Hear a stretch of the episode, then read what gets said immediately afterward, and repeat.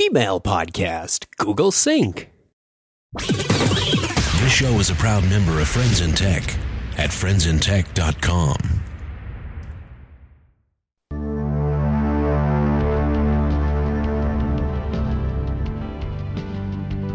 Welcome to the Gmail Podcast, a collection of short hints, tips, and tricks to help you get more from your Gmail account. I'm your host, Chuck Tomasi. First, a few words from the fine people at Citrix, makers of terrific remote connectivity software like GoToMeeting, GoToMyPC, and GoToWebinar. They also make a product called GoToAssist Express. You don't need to run an IT service desk to take advantage of GoToAssist. Maybe you do a little tech support on the side for family and friends, or maybe you're thinking about starting a private business as a consultant. Either way, GoToAssist Express is a great way to do support without doing a lot of traveling. You'll save time and money. It works over any secure internet connection. It's so simple to set up and works with Windows or Mac. You don't even need to be running the same platform as the one you're supporting. If you do any remote support, you'll want to try GoToAssist Express. I've used it, it's very easy to set up and even easier to use. I want you to try GoToAssist free for 30 days by going to gotoassist.com forward slash tech podcast for this special offer. That's gotoassist.com forward slash tech podcast for your free 30 day trial. Thanks. Google Sync can help you keep your iPhone, Windows Mobile, Blackberry, and Symbian smartphones stay synchronized with calendar, contacts, and email on your Google account wirelessly. This is more commonly known as push technology because you don't have to manually request your calendar, contacts, or email be updated. Most people find push technology more convenient.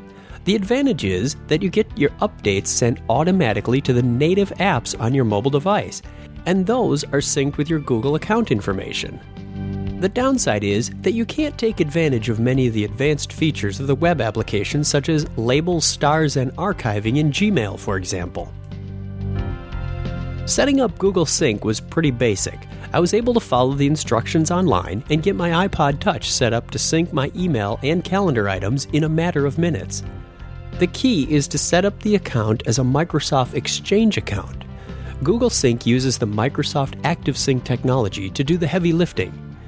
Generally, I still use the web interface or the Gmail applet on my iPod Touch so I can use the cool extras to manage my email. The place where Google Sync has made a big difference for me is the calendar. It sure is handy to have my Google Calendar items, which are generally personal, right next to my work items, all in the palm of my hand. Now, when someone asks me, Are you available next Tuesday? I have everything I need in one place. It should be noted that the iPhone and iPod Touch require OS version 3.0 or higher. You can find step by step instructions for your mobile device at m.google.com forward slash sync. Here's today's quick tip. You might want to check out the Labs feature Hide Read Labels if you want to have a little less clutter on the left side of your screen on the Labels tab. If you turn on this Labs feature, it will only show you the labels that have unread messages in them, in essence, hiding all the labels where the messages are all read. This is particularly useful if you're one of those people who use labels as a to do list.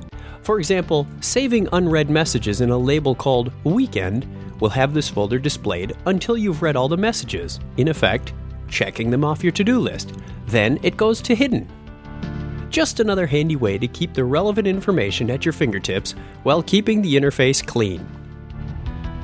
That's all for this time. Comments, suggestions, or questions can be sent to gpodcast at gmail.com or check the website for full information and archives of all previous Gmail tips at chuckchat.com. I have no affiliation with Google other than as a satisfied Gmail user. Thanks for listening, and don't forget to write.